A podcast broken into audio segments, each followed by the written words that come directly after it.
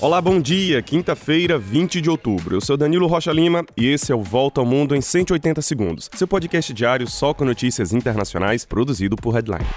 Começamos o dia com notícias da guerra na Ucrânia. A situação parece cada vez mais difícil para os russos no sul do país. O presidente Vladimir Putin declarou a lei marcial nas quatro regiões ucranianas ilegalmente anexadas pelos russos, que são Donetsk, Lugansk, Zaporizhia e Kherson, cuja capital foi a primeira a ser tomada pelos russos lá no início do conflito. Essa é a primeira vez que a Rússia declara a lei marcial desde o final da Segunda Guerra Mundial. Na prática, a lei marcial substitui as leis civis pelas leis militares em momentos de conflitos. Isso significa que as autoridades militares agora têm o poder para impor confinamentos, tomar propriedades privadas e deslocar a população.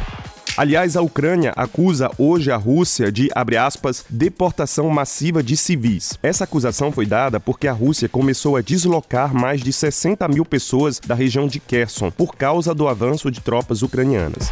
Já o governo ucraniano pediu à população que faça racionamento de energia à medida que o inverno se aproxima. O presidente Volodymyr Zelensky diz que a população deve se preparar para todos os cenários possíveis, já que 30% da infraestrutura energética do país foi destruída por bombardeios russos.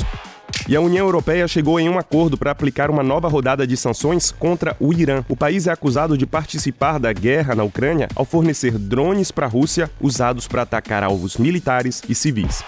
E o governo da primeira-ministra britânica Liz Truss vai resistir depois das turbulências da semana passada, da demissão do ministro das Finanças e de voltar atrás em todas as medidas econômicas adotadas no início do seu governo. Truss demitiu a ministra do Interior, Suela Braverman, por ter quebrado um protocolo de segurança e enviado documentos do governo via um e-mail pessoal. Mas antes de sair, Braverman criticou abertamente Truss e diz estar preocupada com as políticas adotadas pelo governo.